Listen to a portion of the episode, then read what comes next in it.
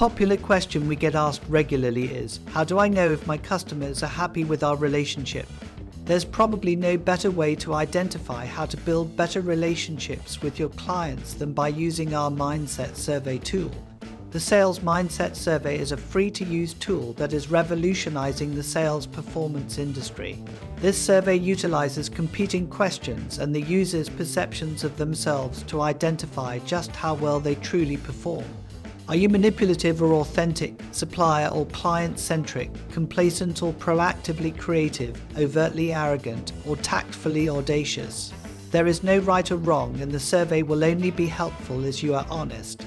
But then, why did you go one step further?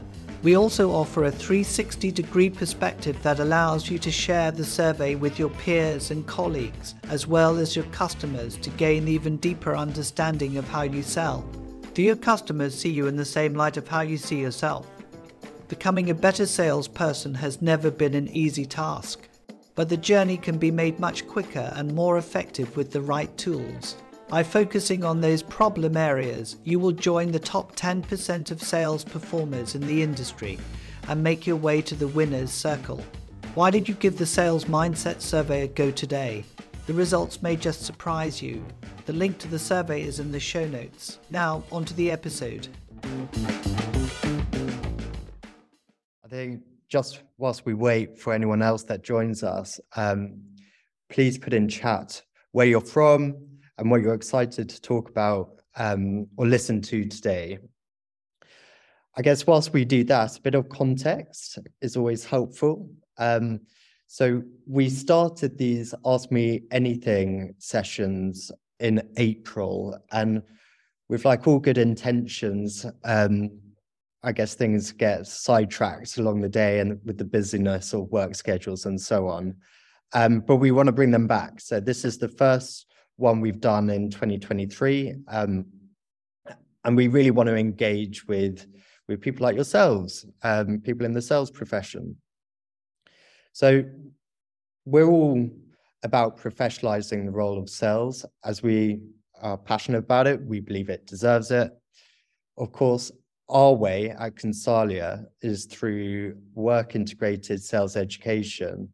Um, and Ben, especially, I know you you know us uh, from that experience. Um, so it's great to have you with us. We're expecting a few more people to join, and I'm sure we'll have some students join us as well. Um, so we're we're going to be having these sessions at the end of every month. Um, you know, we're a friendly audience, and I think I'm very excited because I always like putting Phil through his paces and asking him difficult questions. Um, and I encourage everyone else to do the same. I think you know he's he's written the book, so let's let's test him. And um, so yeah, if we if you can, I mean, our ask is that um, you know you help us uh, share with your friends and colleagues, um, just to get the conversation going. So um, you know, we we want to we want to talk about sales, and it's it's not that often I think we find that you get the opportunity working in sales where you can kind of sit back and and really kind of throw out questions to a like-minded group of peers um, to kind of solve any problems. Um, and so prior to this webinar, uh, we've had a few questions sent through to us. Um, so we can kind of kick off with those questions. Um, but please, everyone else who's on this, uh, on the webinar, please submit any questions on the chat functionality um, and we'll do our best to go through them. Anyway, I I guess I'm in a privileged position because I'm I'm sort of facilitating this discussion. So please direct any questions to Phil. And um, I know Phil might want to put me on the spot too, but I thought as the facilitator, I, I would ask the first question. And this is really because of something that um, I'm sure we've all been hearing a lot of, which is around the impact AI is having, um, and in particular, Chat GPT. So that whole welcome introductory note wasn't written by me. It was actually written by ChatGPT, and it spurred my question, which is Phil, how do you think the influence of AI is going to affect those in, in sales in a, in a selling role? And the second part to my question is could AI take over what a salesperson does? Thank you, Will. And um, I was going to throw that question back at you as well, but um, I won't. I'll, I'll give it an answer. I, I mean, I think that sales is um, approaching a kind of new frontier in in many ways. And I I, I think uh, traditionally we've seen um, the kind of sales systems and tools that are supporting the salesperson very much being designed. I'm talking here about CRM and and other tools, you know, designed to serve management. And I, I, I and and salespeople have, you know, seen these as a as a tool to actually make their life more complicated and more difficult. And I've not come across many organizations who have said to me, Do you know something? You know, our CRM is wonderful. I just love spending time keying in information and data to it.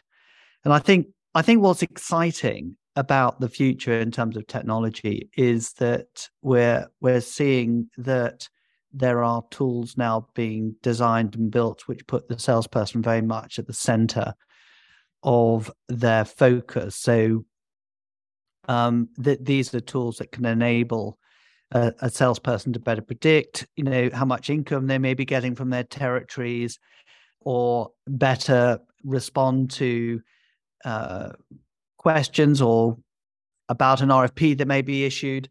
Um, but uh, so no, I think we're I think we're really at an exciting point, and I think uh, you know we we we've got kind of two points of view about um, Chat GPT.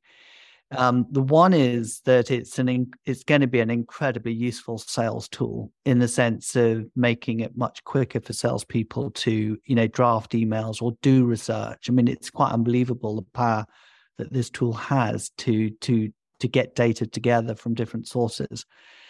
Um, but I mean, we are obviously concerned from an educational point of view about um, issues of plagiarism and to what extent will these technologies start to kind of uh, move into the area of manipulation and not being authentic, which is one of the key sort of values and principles of selling that that so much of our sales um, approach is kind of based on. So I I, I think it's going to be an incredibly exciting uh, future. Actually, I think we've just seen the start of it, and I think it's really going to revolutionize how salespeople sell. I think your your second question was: Is it going to make the role of sales redundant? Hmm. Or you're saying is that the role of marketing is going to become redundant as well? I'm looking at Eddie here, listening in as well. So, no, I I think it's going to make uh, make life much easier. I think we're going to become more productive in in uh, how we do things, leveraging these kind of technologies. Uh, so no, I'm I'm feeling optimistic about it. In fact. Okay, so we we don't need to all find new jobs just yet. I don't think so. I mean, I remember being on a on an airplane traveling back from I think it was funny enough, I think in Budapest, where you know, where you recently had your long weekend, Will. And I, I remember sitting next to this uh, this lady from um, I think she was working for McKinsey. And when I told her what I did for a living, this is going back 20, 25 years. And I said I was in sales. And she said, Why on earth would you want to be in sales? You know, you know, it, uh, sales is going to become redundant soon. And so um, and and she was talking about the role of inside sales and taking away from field sales. So you know, and here we are 20 years later, you know, still sales as a percentage of population is about, you know, about 5% of a nation's population are involved in the sales kind of capacity, either in retail sales or B2B sales. So it's still a massively important area of what we do. But no, I, I think salespeople are going to be enabled actually by the technologies around them. You know, there may be some changes, you know, to the way sales teams are structured. Um, but I think that it's going to help us do more with the resources we've got You know, there yeah. may be some reduction of headcount. I'm not sure. I think it's still early days, really. I mean, it, I, I think it um, will impact on salespeople in, in in the sense of the the skills that they may need to um, develop. You know how to how to leverage technologies, how to look at data, how to analyze it, how to um, how to get the most out of say AI in order to meet customer requirements better. Um, because I think the expectation from customers is also going to shift. Yeah, I think uh, I think it's it's uh, we've always um, kind of talked about you know what are some of the key skills and competencies required of salespeople and sales leaders, and you know we talk about reflective practice, um, and we have you know we have positioned reflective practice in this world which is changing so quickly um, as being, you know, potentially one of the biggest, most important competencies required of salespeople. You know, how to make sense of what's going on around them. And I think that, I think you're right. I think that you know these kind of AI tools um, will encourage people to reflect more upon the data that they're able to get hold of very quickly. Yeah. And then make better and informed decisions. So I think this is going to make that particular competence even more important, you know, kind of moving forward. Slightly easier to do because it you don't have to spend so much time researching, you know, source material. You know, it's at your fingertips. So you can spend more time thinking about what make what sense to make of it and what your response is going to be as a consequence of looking at the data. Yeah, so I think, but but I think we're all at a bit of a early stage learning curve on it. So it's going to be really interesting to see how it how it um, sort of paves the way for that, for a new future. Yeah. Well, thank you. Thanks for, for answering my question. I don't want to hijack the webinar just talking about AI. Um, I know but... that was one of your pet topics, Will. So we could move on to Ben's yeah. question. I think I can't quite see. Let me just have a look at it. So we've got Ben Long, who's the client partner at QA. Hi, Ben. Um, it's great that you're here, and let's meet up again soon. Um, he's got a couple of questions, but he would love to get your thoughts on the first one. How do you recommend businesses slash teams split account management and new business development? A lot of sales roles are, are a blend of account management, sales, then internal team management. For me, sales and account management are two different things. And those that excel at new business may not have the mindset to be an excellent account manager. That's an interesting question. Uh, ben, thanks. Uh, thanks for that question. So I, I think it, and, and, there's been some interesting LinkedIn commentary on it as well. Um, I, I, can't remember on, on a similar question. Uh, one uh, was it Ian um, Ian Mer, Merhag? I, may have pronounced mispronounced his surname. Was kind of believing that there's not a difference between the two roles. And you know no matter whether you're an account manager or new business you need to have that hunting mindset that's important for new business. And i i thought that was quite an interesting take um, that he had. And um, so so coming back to the first bit of your question about how do you recommend businesses teams split account management and new business development what I've seen happen uh, in, in a lot of the accounts we have is that is some kind of um, sales portfolio analysis where you start to segment. You, you, go through a segmentation process where you start to look at um, the accounts uh, on on two sort of axes. One is potential to grow, and the other axis is sales volume, and then within those two axes, you, you're able to sort of group accounts into those accounts which have high revenue and high potential for growth. And then you've got those accounts that have high volume but mid level, um, uh, if, if you like, ability to grow. And then you've got some accounts which are high level, but they actually just want a transactional relationship. They don't particularly want an account manager to look after them. It's it's a transactional focus. I mean, I'm simplifying the segmentation process here a bit. I think that it's it's important that we start to consider the concept of lifetime value of an account over a period of time, and that there are going to be some accounts that are massively important to you that uh, may not be buying so much from you in the fu- in the future. Um, sorry, in the current time frame, um, but are going to be hugely, you know, potential growth accounts in the future. And I think that if you had this um, account management, new business development kind of, if you, if you didn't have those structures, you know, in place, you run the risk of having a rather opportunistic approach to looking after accounts.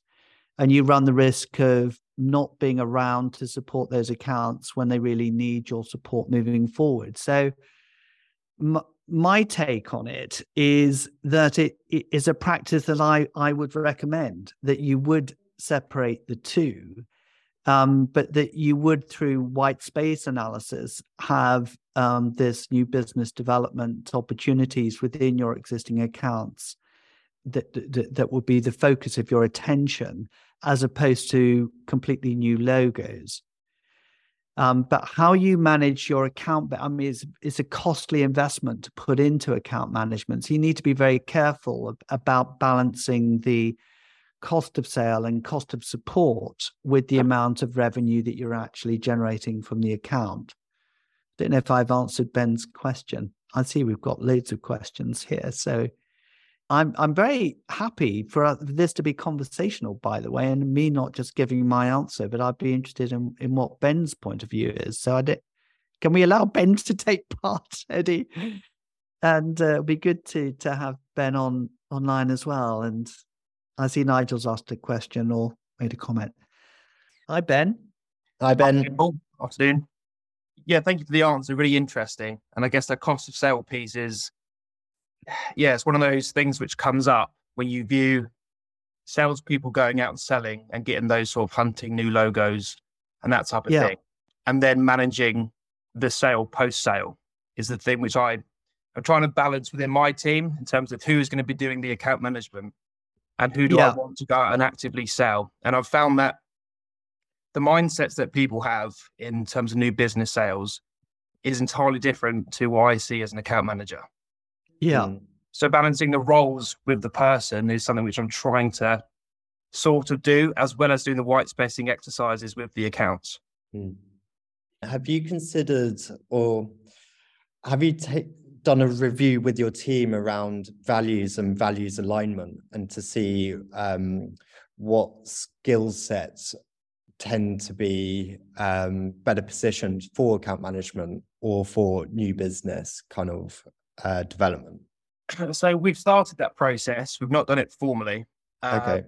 But it is something which I'm going to be doing soon because I do think that when people, like I said in the question, they sort of they go into a a broad, a more generic sales role where they are selling into existing accounts. They're also trying to gain new logos and they're also trying to account manage whilst managing the hmm. internal politics of working in sales in a company. So it's quite a broad 360 role which they have. Whereas I think that, and I think that this is being seen more in the industry, is that there's people that can be responsible for hunting new logos and then handing it over to an account management team, and those that manage it post sale. Um, but yeah, I do think doing the sort of mindset surveys and things like that would definitely come in handy because you can understand them as people and then trying to learn to the roles. Whereas I think at the moment, it's the role first and then trying to squash somebody into that role after. Mm. I think you may be interested in uh, maybe we could send it across to Ben. Is we have a segmentation analysis uh, sort of framework that that may be quite helpful as well for you, Ben. Yeah, uh, to to consider how you might segment the different accounts and then um, that'd be great. And yeah. then how you support those accounts. So it's a bit difficult for me to explain on you, you know sort of a matrix that yeah. So that might be helpful as well. I know Nigel has probably got a point of view on it as well. I know Nigel's asked a slightly different question, but um, I don't know, Nigel, whether whether you could uh, share your point of view on this particular topic. Uh, no, pleasure. Um, well, I've seen I've seen both work. Um, yeah. So okay. it, it, it it as David Brock would say, it, it depends, um, which hides uh, an awful lot. But I, I think, and I always revert back to this: what does your customer want? Mm. Yeah, if you're going to upset a customer by taking somebody who he's got the relationship away with or her away with, then always listen to the customer. You know, again, obviously, Phil, you're right with regards cost, etc., and what's the value of the the account, etc. But I always revert back to the customer. Yes, on your on your point, Nigel, I I, I um I was working with uh, Compaq um, before they were acquired by Hewlett Packard, and um, uh, I was working with one of the Compaq account managers that was supporting Vodafone, and um, the Compaq account manager had done a, an amazing job to to change the relationship with Vodafone uh, from being pretty bad to being very good. And then when HP um, took over Compaq, they decided that they would put the HP account manager in as the lead on the account. And uh, and Vodafone basically told them told them to bugger off. and it and it was all based on the relationship. So I think your point about you know often customers have a strong point of view about um, uh, about the sort of people that they want to sort of support them and how they want to support them. So I I, I think you raised such a good point. You know, in terms of using the customer customer feedback to influence how you then decide to support them. Um, but uh, that's great. Well, can can we come on to the question that you asked, Nigel? Um, if that's okay, we can yeah. move on to that. Yeah, so for anyone that hasn't seen, Nigel just put in chat. Um, we talk about our industry as needing to be viewed as a profession. Is this realistic, or will revenue always rule?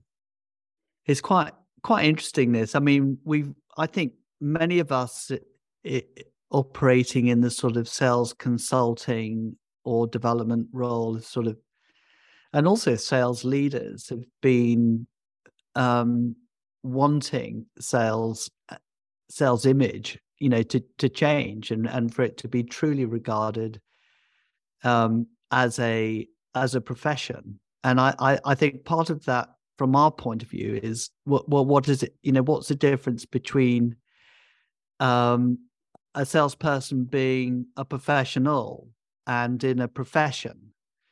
Um, and a lot of this, in our view, is, is is around education and standards and ethical practice and and having an underpinning um, in sales in that area. And, and I think the ISP in, in in in the UK is is playing quite an important role as a non-for-profit body you know to represent the ethical standards of sales practice. And i think some of the initiatives that the government has taken uh, in terms of having sales recognized as a profession has been a big step forward you know and and and we're certainly now you know compared to even five years ago seeing uh, a significant increase in uh, clients that we're working with um, wanting to embark on a professional you know a degree if you like in b2b sales or in in in sales leadership which simply didn't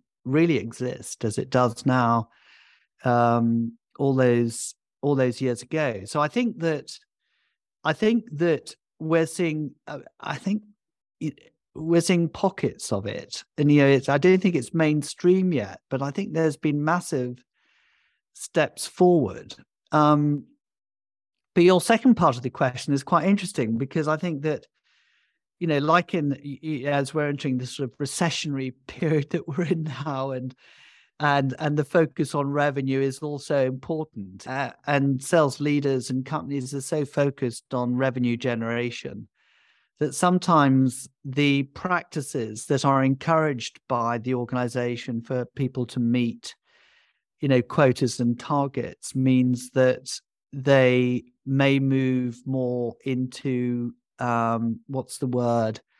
A slightly manipulative form of selling and therefore tarnishes the kind of image of salespeople And I think customers spot this, you know, to your comment about customers, they know when the pressure's on, they see different types of behavior, which which unfortunately just um, reconfirms the poor image I think has been in sales. But what what what's your point of view, Nigel, on this? What what how do you see it? It it it's a fascinating area and one I've banged on about for years.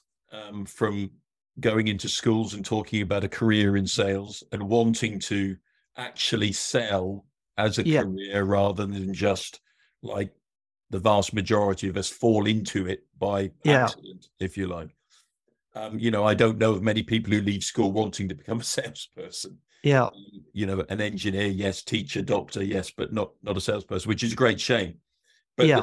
the, the the kind of conundrum that I have when I'm looking at all this and having worked in apprenticeships as well with regards right. to sales exec level four and IT technical sales, yeah. is that apprentices can be excellent learners, turn up to all the coaching sessions, right? Work submitted on time of a high caliber, but who can't sell.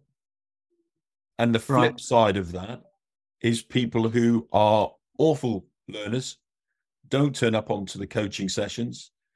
Their portfolios aren't good or of a required standard, but who are promoted within three months as account managers because they can sell. Or the perception yeah. is they're they're creating revenue so they can sell. And I think this is the conundrum that they're creating revenue, but are they doing it in the right way? Okay where sales managers will look at it and say, well, actually, Nigel, I don't give a damn that they're not doing it the way we want them to do it. They're creating revenue. And this is where I think that there's a conundrum of, yeah, you know, can that ever be seen as a profession? I suppose in the same way that you can have, you know, lawyers go through all the legal training, yet you can get lawyers who you know bad lawyers and good lawyers and I, I, guess the same with with with doctors. So there's always the risk that people you know could could potentially cross uh, cross the line. Um and i think it's amazing what you've done in terms of going to schools by the way and sort of um, raising the profile of sales as a, a profession. We've I, I don't know whether we've seen that so much through the apprenticeship. I'm looking at will and and eddie here as well. I don't I don't know if we've seen that um, so much to be the the case. I think we have ninety percent, maybe more, of people who start on the level six um, degree apprenticeships actually completing, and uh, and and we actually have seen quite a lot of evidence of those going through the program. We've done incredibly well.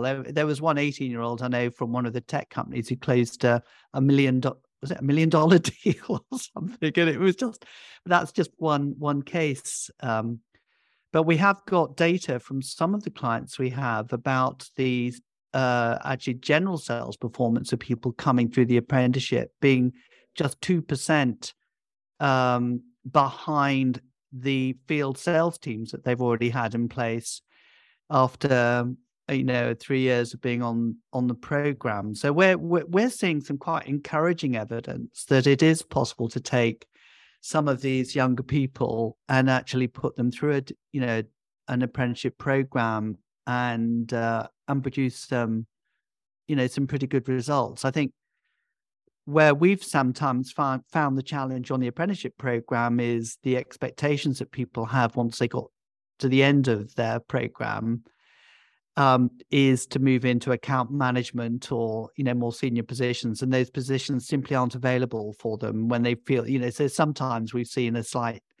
you know disappointment that they've not been able to um, secure you know their next job if you like within those that have put them on that apprenticeship contract and so they've left and and sought uh, sought opportunities elsewhere but I don't know. I'm a, uh, Nigel. I'm I'm just an optimist on this one. I think mm. I just think we've just got to keep on and keep that flag waving. And um, you know, we we hosted a brilliant event at the London Stock Exchange this year, and we had UCAS there. You know, talking about how UCAS could, you know, they a million, you know, young people go through their system almost every year and and they're now doing exercises to promote the opportunity of sales and apprenticeships through what UCAS can do to make people more aware and they've got some very interesting tools that people can know whether or not they're suited to a career in sales at school which uh, um, you know which are really good. So i think that you know by joining up with organizations like ucas you know um, the isp and all of us in the field um, we can promote the idea of sales as a as a profession so it's still very small and embryonic i think but it's growing you know we're we're quite encouraged by it I've Mm. seen a note from Eddie saying we've got some other questions that we should maybe focus on and uh, as well. Unless you want, I, I don't know, Nigel. Do you want to? No, uh, uh, as I say, I'm an optimist as well, and uh, As a- and, and, and it's it, it's fantastic uh, to see young people actually realize that you know they can make a a career out Yeah. of you know being credible and passionate about something, being relevant, being interesting and timely, and suddenly you can see the lights going on. Yeah, And even, i- i- you know, I very quickly, I, I get very fed up walking into these coffee establishments um, two or three times a week and being asked what you want to drink. And they put your name on a mug and you pay for it at the end. And, and you walk past a line of confectionery and nobody takes the time to say, you know, you've done your drink order. Have you had breakfast yet this morning? Mhm. No, no, I haven't. Why? Because we've just got fresh croissant out of the oven. Could I interest you in a croissant? Now, you know, even if you're at that level of a kind of customer service relationship, you can still sell and increase profit and get something more out of the job than just asking somebody how they'd like their coffee. yeah, So selling, as I say, selling to me is everything, and it Yeah. plays such a part of making, you know, even as I say, going down to a customer service role, it Yeah. can be so much more enjoyable by by pushing yeah, and pulling. But as I say, it's um, it's it's just great to see youngsters. You know, I I went I went into um a, uh, a sports place in Barnstaple last year and buying my son a pair of uh, walking boots to go across Exmoor. And uh, the young girl behind the counter said, "Would you like socks with those?" And I said, "That's a fantastic question." And you know, yes, I'd I'd, I'd forgotten I do need socks. Now, if everybody did that in business, you know, we would be um, competing with the other countries in Europe rather than uh, sitting down saying, "Isn't times tough?" and uh, aren't we afraid? The nice thing about it was, was she I didn't recognise her, which was bad of me, but she'd actually been in my session the year before, Oh well, that's fantastic. so Well remembered which, which was Yeah. great, which was great. Yeah, You must have taught her well, Nigel. It got her a sock sale and more commissions. So yeah, Yeah. Great. That's well, great. thank you. We we've actually we've got a um a question that was emailed to us before the start of this webinar. Yeah. So uh, from Lee Ashton. oh Um, yes, He said, with all the research available that growth mindset, well-being, and happiness increasing performance at work, why do you think organizations still focus primarily and sometimes solely on skills training? yeah. So that's interesting. Uh, an interesting question. I think there is a lot of um, what's the word misconceptions about training that sits quite often with senior sales leaders. I think they've come through perhaps schools of training and development based on what has happened to them in the past, and that um, you know that they've been on skills training and they've you know they've, they've become um, sort of very committed to particular sales methodologies around spin. It might be or it might be solution selling or, or one of these other methodologies that are around. And so i think that in a lot of the decisions about what sort of training should people undertake will come from the personal experience that sales leaders have, have had themselves and that takes time you know that takes time to to kind of shift um, Uh, and so that's I think that's one of the reasons that um, that that people still focus on skills training. But I think I think there's also from my experience in the academic world is when you start to look at um, the research that's done by sales academics into into sales practice. A lot of the frameworks that the academics themselves research tend to be more behavioral than they're more around mindset and values. And i don't think that helps either. So um, lee I, I, don't know what to say but you know I, I i still am amazed at where people's mindsets are even down to the way they issue rfps and and we ourselves you know have found ourselves responding to a request for proposals, which is clearly a skills based kind of solution that the customer's looking for. And yet every every sinew in our body knows that, you know, that unless you get the mindsets right, unless the values and belief systems are right, it doesn't really matter what you do on skills. Um, it's it's not going to it's not going to work. And so it's uh yes it, it, it's an education process and uh, it takes time you know to kind of shift people's perspectives. Um but like uh, i mentioned I, I, live in hope you know that uh, that that people will recognize the importance of mindset and I, th- I think we're seeing more of it in in in Harvard Business Reviews. You know, we're we're seeing more and more reference to McKinsey's of this world talking about the importance of mindset, and so the conversation is moving a- away from competencies and skills development into more have we got the right mindset of of of uh, salespeople, you know, in inside the teams. I'm a great believer that if the mindset is right, the behaviors will follow um, and they will themselves develop the skills in that area. So, yeah, I don't know if I've answered your question, Lee, but I, I hope I have. It was a great question, Lee, and um, hopefully Phil's answered it. I, have noticed we got Greg Keaveney um, who's joined us. I wonder if I can encourage Greg uh, and actually Philip Chu. I've noticed. Oh, you're, oh, great! You're here too.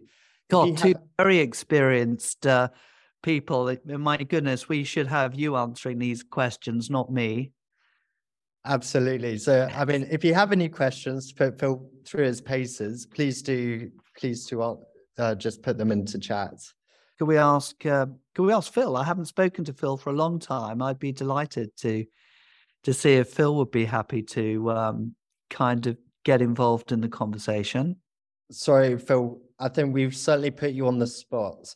Hello, Phil. So nice to see you. it's been a while. Yeah, that's great. Um, I don't know if you've been listening to any of the questions that have come through, and I think you'd be very well placed to give your, you know, your point of view maybe on some yeah. of the questions that have been asked. So I could let you choose which which topic is of interest. well, they're, not, they're, all interesting. I absolutely agree on the mindset piece. Okay, mindset, mindset is fundamental right. uh, skills do tend to follow but but, uh, but there is a there, i wonder if it's people avoid it's a difficult conversation to have with people in the whole coaching thing yeah. rather than telling and and that that's a challenge for a lot of managers. So is it easier to, to try and pick something that's like a skill rather than a mindset? Is it something they're avoiding? Um actually that's a yeah that's a really rather than yeah. necessarily work really you have to work really hard with these people to change mindset if, if yeah. mindset actually that's but, a that's a that's a really good point. Yeah. I think we tend to um you know particularly with our, some of the leadership programs that we run we we talk about sort of transactional management systems and transformational management systems and mm-hmm. And uh, there's no doubt that trying to shift people's mindsets um, can sometimes be a challenge, particularly if you're sort of working with people who've been in sales for many years. They really don't want to change yeah. what they do. So I think you raise a really, a really good point. Uh, yeah. And, and I think, yeah, so an extension of that is where do you start a program? If you're, if you're, yeah, as you, as you know, if you're putting a program together, you start start with the leaders, and the leaders aren't yeah. board, they aren't making that work all the way down. Things going to fail. Yeah. So I think I think um, the mindset of the managers and the mindset of the leaders becomes even more Yeah. important. Are Yeah. they really prepared to put the hard yards in to coach? So you've mentioned coaching a few times. So is that, you know, one of the magic ingredients, do you think, for, you know, achieving transformation is sort of having a coaching uh, sort Um, of culture within organizations to help transform or improve? Yeah, I don't don't want to get into how do you define coaching because there is that whole spectrum of tell to. So, but you have to do all of it. Um, Yeah. What it is is, is basically a commitment to your people, um, rather than being committed to politics internally or I want to get involved in customer engagement. It's you really want to be engaged in engagements with your people, and if you perceive your or take the view that your sales team are your customers and treat them like customers, that is the focus of your of your time and effort. Yeah. Uh, and then the sort of coaching follows because you're having conversations which aren't necessarily about how can we help you do better? How can we help you with your customer? engagement? Yeah. So, so the one follows the other. It's, it's that mindset of, you know, what's your, my priority here? Um, and it has to be the individuals in your team. Yeah. That's great. I, w- I wonder if Greg, uh, Greg's been a bit quiet so far. It's unlike Greg to to be quiet from. Uh, Greg, are you somewhere in Dublin, somewhere in Ireland, I believe? Hey Phil, yeah, I'm here. Can you hear me? Yes, I can. Greg, how are you doing? Good, thanks. Good, good. Very relieved after handing in my last paper at the weekend. yeah. So, so for others' benefit, Greg is uh, sort of halfway through his master's program. So he's done the coaching module, Phil. uh, Greg, you've been listening in. Um, We've had a number of different questions on the call. Is there any any, any comments? Because you you play a big role in SAP and in the whole sort of sales enablement field. Yeah, yeah. It's um the, for for me the biggest learning, like having been in sales and having been around sales for a number of years, I really think it comes down to. I agree with many of the points that have been made already, obviously, but I really think it it comes down to commitment, the level of commitment for um the salesperson, the sales manager, anybody uh, uh, involved around the sales team, um, and then that commitment has to be broken down into whether it's commitment to making the revenue or commitment to keeping the customer happy or commitment to somewhere in between the two, you know. But the level of commitment has to be really um, clear and made very clear to anybody involved in sales because it's just not easy. And, and uh, some people get into it for the wrong reasons. And um, I think that's that's something that really needs to be communicated from management, you know, Mm. recruitment, interviewers, every uh, all, all all the way through the process, that they uh, they ensure that whoever they bring into the the field is under no illusion and they're and they're really clear on what's expected.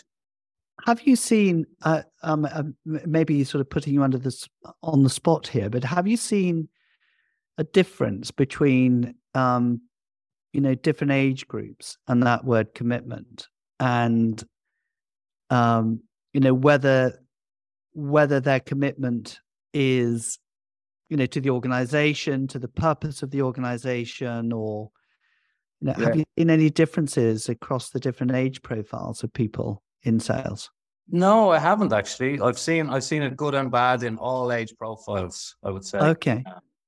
Some people just understand it uh, more quickly than others. Right. Um, and maybe that comes down to the whole self awareness piece and how, how how well they actually know themselves before they get involved and are asked to do something by, you know, uh, a new a new company or a new sales manager, etc. So yeah, no, I, I've seen good and bad in all age profiles, and and uh, no no no correlation really. And, I know we hear about the millennials and the Gen X, Gen Z uh, all, all the time, but think those behaviors and differences can be kind of um, it's a little bit black and white the way it's sold to us. Yes. Yeah.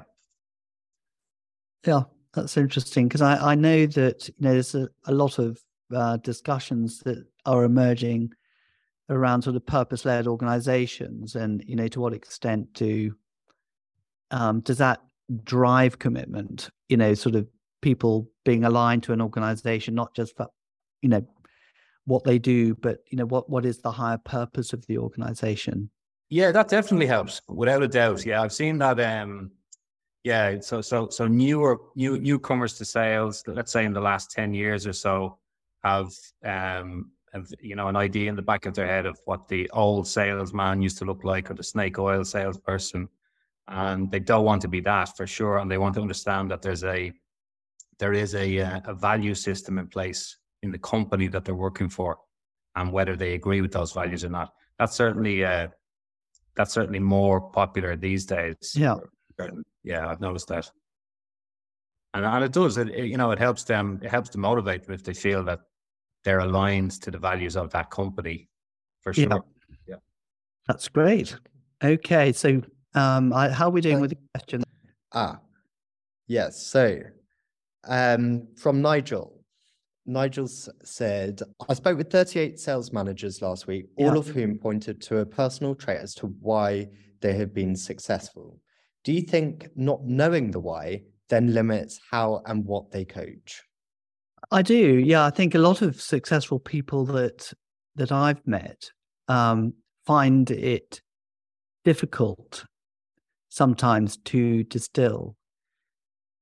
You know what what was it that made them successful in a in a sort of structured way in a structured way, and I think that without you know without having a, a point of view about uh, the kind of things that have made made you successful is going to um, potentially limit your ability to be able to share experience. But but that said, I think people are so different, and I think people have all got different strengths. And you know what may have worked well with one sales manager may not necessarily have been their sort of killer their killer app or their you know their um, for, for for another. Um, but I so I think it it helps provide a point of a, a point of reference. But I, I come back a bit to what Philip was um, kind of sharing with us earlier on. Um, if you come from a point of view where you know this is how you did things and this is what drove you to be successful, you, you're perhaps going to be more of a mentor than a coach. You know a coach you know a coaching approach is is going to be slightly different where you're actually going to be working with individuals to kind of surface um, solutions to to problems or challenges that they face. And i think that you know there may be a, a point in time where being a mentor is is more important than being a coach but um, I think the danger with just seeing life through one lens is is that you become too biased and you you you miss uh, other opportunities to to grow and develop people and and exploring other ways of perhaps being even more successful than you've been because you you know are slightly blinkered in your approach. Um, so yeah, I think it's it's a really important question. It's one question that we start with at the beginning of our masters programs. This this kind of really define defining what it is that makes you it's part of being the authentic leader um, but from our experience on that program is the extent to which people do that you know and you know there often people don't spend much time you know drilling down to that level of detail but i think it's certainly a great place to start Well, thank you. Thank you for the questions. Phil, how how do you feel? You've had quite a few. Well, I'm delighted that that um, that Nigel joined us and Phil joined us, and uh, I know I've been communicating with with Nigel on LinkedIn, so it's very nice to have the face to face contact with Nigel and Phil. It's so nice to see you after so many years. I can't remember the last time it was at, I think when you when you're at Reuters perhaps, and uh, at Canary Wharf we last met. Um, so I'm delighted, and also, of course, having Ben and Greg on the call as well. So it's it's really great that you and hopefully this community that we have with uh, AMAs we can expand upon and grow as the years progress. So I hope you'll join us again uh, if you can. And um, yeah, it's great to get the benefit of your experience as well as for me to share a few sort of humble thoughts as well. Absolutely. Well, thank you all, and thanks for your participation. And um, now we can go for lunch. Great. Thank you. Cheerio. Bye bye. Bye bye.